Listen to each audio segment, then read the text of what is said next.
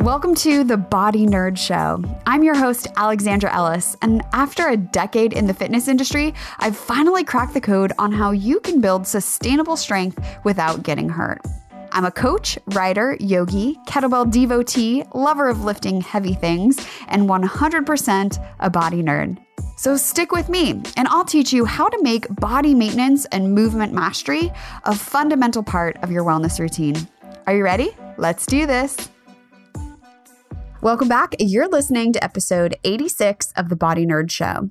On today's episode, I'm sharing all about what happens to your brain when you exercise, how exercise helps to maintain the chemical balance of your brain, and exactly how much movement you need to reap the benefits.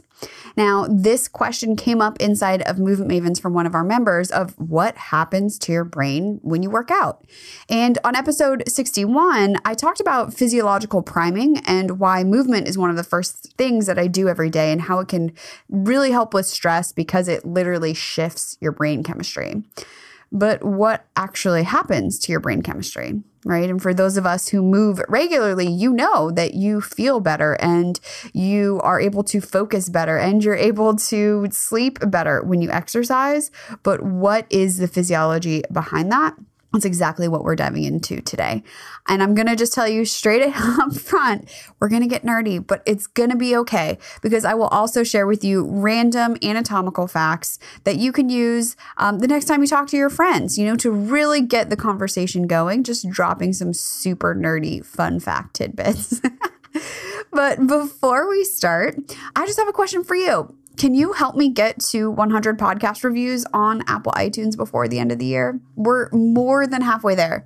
And when you help me, you could be entered to win a self care prize pack in return with my favorite sleep mask, a gratitude journal, and a pair of balls so that you can sleep better and move better and feel better from the inside out.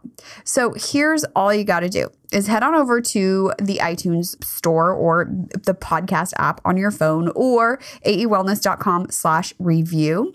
Leave a short note about your favorite episode, why you love the show, or just something you learned from listening. Maybe one of the great nerdy facts that you get today. And then just email a screenshot of your review to me at podcast at aewellness.com and you'll be entered to win. So, one lucky winner will be chosen at random at the end of the year or when we hit 100 reviews, whichever comes first. So, thank you, thank you, thank you in advance. I literally couldn't do this without you. So, thank you. All right, let's get on with the show.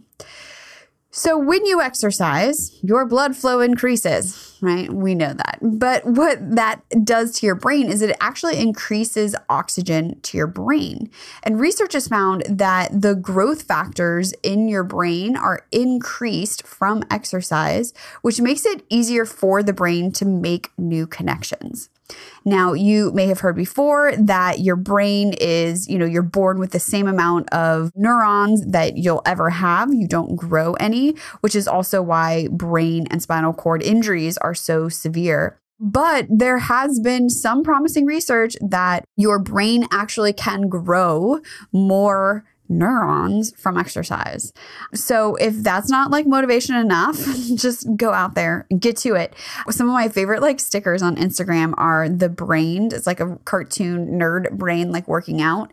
And it's cool to see that research is starting to find that maybe that is actually true. That we're able to strengthen connections in our brain just from the act of moving our bodies, which makes sense because as humans, we are just mammals. We're not all that special. I know it feels like we are um, as I speak to you through a phone from the internet. I know. Um, but we're still animals. And I think we sometimes get really far away from that. And that's where we get into trouble. Trouble being we don't feel great. So let's get back to being more human and feeling awesome. Okay.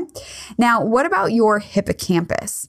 So, the hippocampus is an area in your brain that plays a major role in learning and memory. And a fun fact that actually I learned today about the hippocampus is that you have two of them. You have one in each hemisphere of your brain, and they're called the hippocampi individually. So, there you have it a fun fact for your next Zoom coffee date. Okay. I'm just saying, when you drop that one, just let me know how it goes. So the hippocampi look like seahorse, and they were first illustrated by a German anatomist back in 1729. So we've known about them a long time, but we're still learning more about the role of the hippocampus in the brain. Now, your hippocampus shrinks with age. Wah, wah. I know, it's totally a bummer.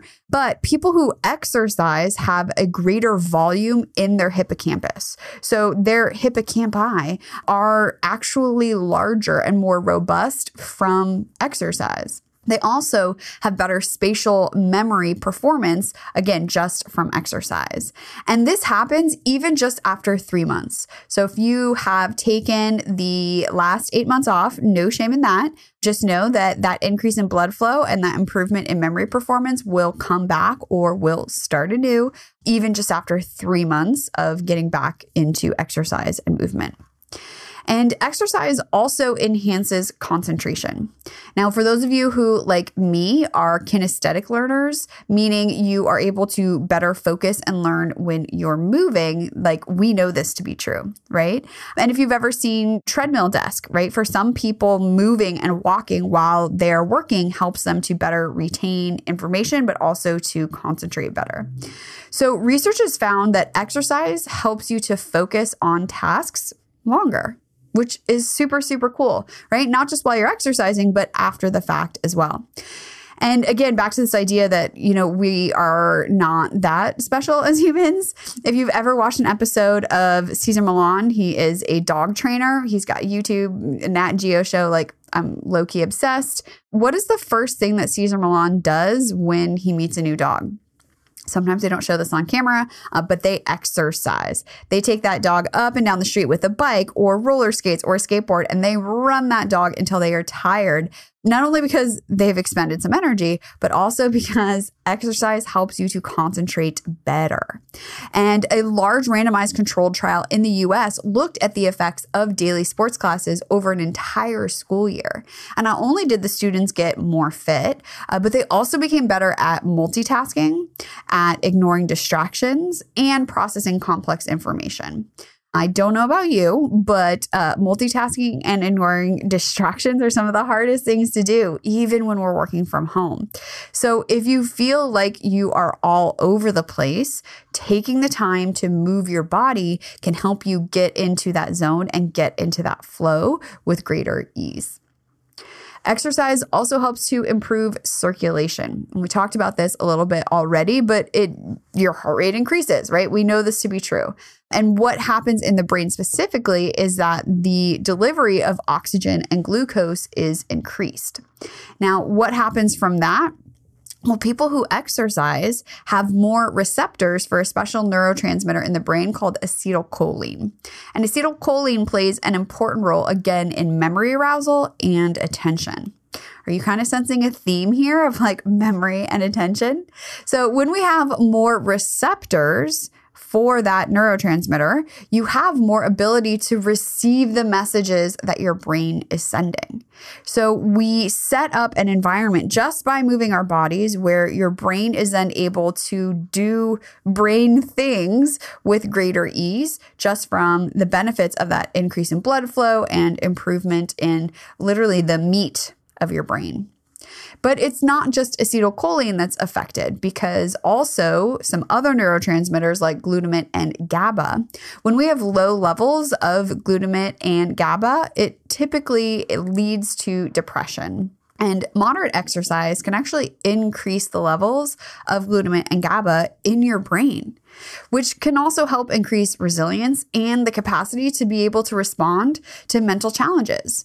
And we know this on, you know, sort of like an emotional level, right? When you push yourself through a hard workout or something that you didn't think you could do before, right? Psychologically, we feel more resilient, we feel stronger, but it's also really awesome to know that even on a biochemical level, right, our brain is also developing those same things that help us to feel like we can do more and have greater capacity, right? Not busy work. I'm just talking about, you know, the ability to take on mental challenges that previously may have felt overwhelming and now feel a little bit more tolerable.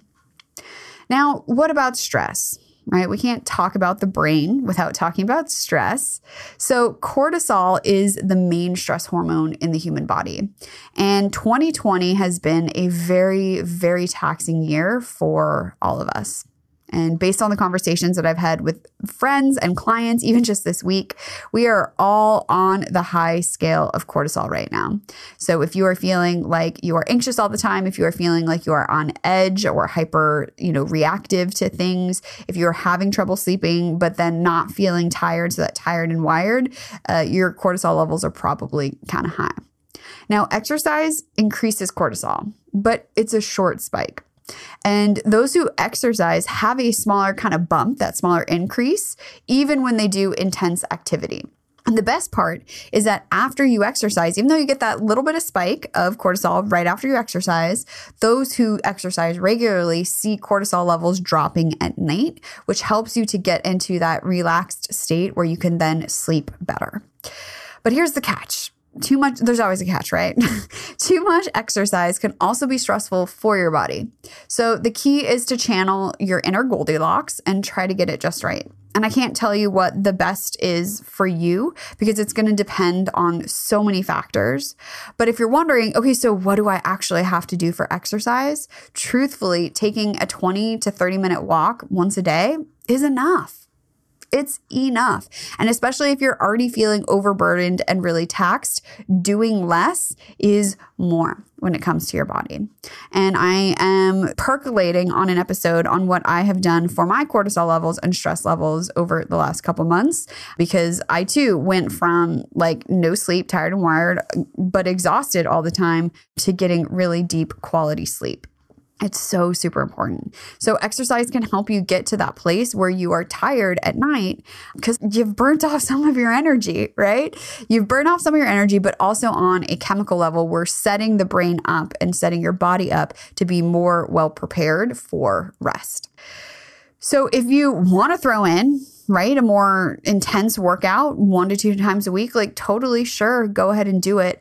But it's really super important to pay attention to your body because if your workouts are just stressing you out more and you're still stuck in that tired and wired cycle, you might need to dial things back a bit just for a little bit to give your body the chance to recover and to give your cortisol levels a chance to recover right? We are all under a tremendous amount of stress right now.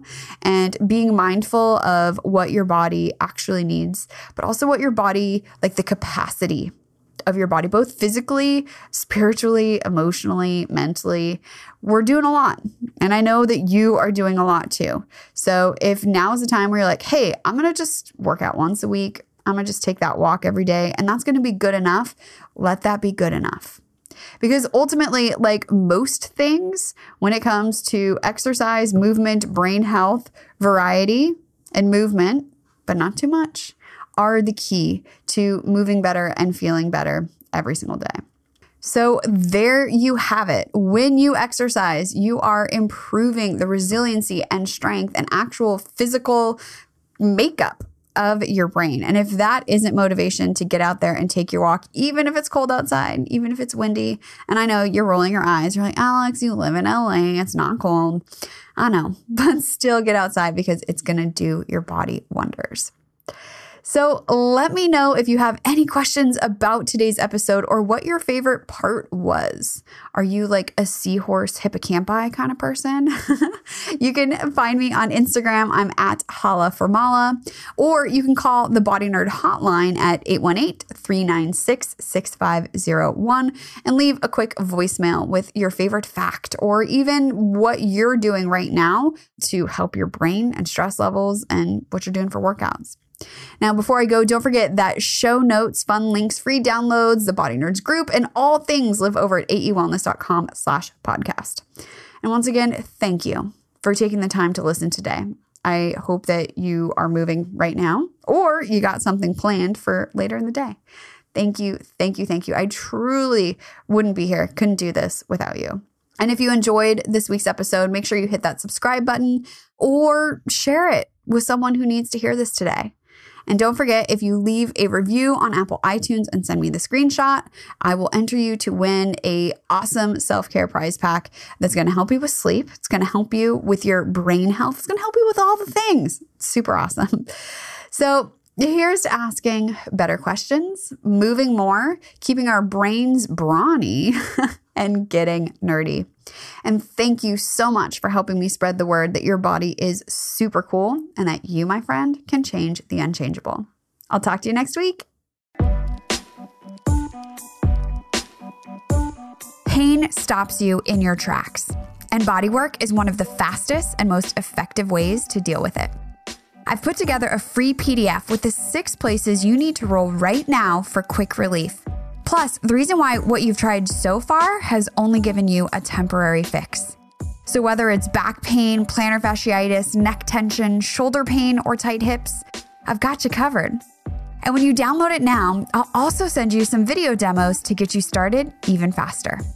Head on over to aewellness.com slash bodywork, that's B O D Y W O R K, to get started today.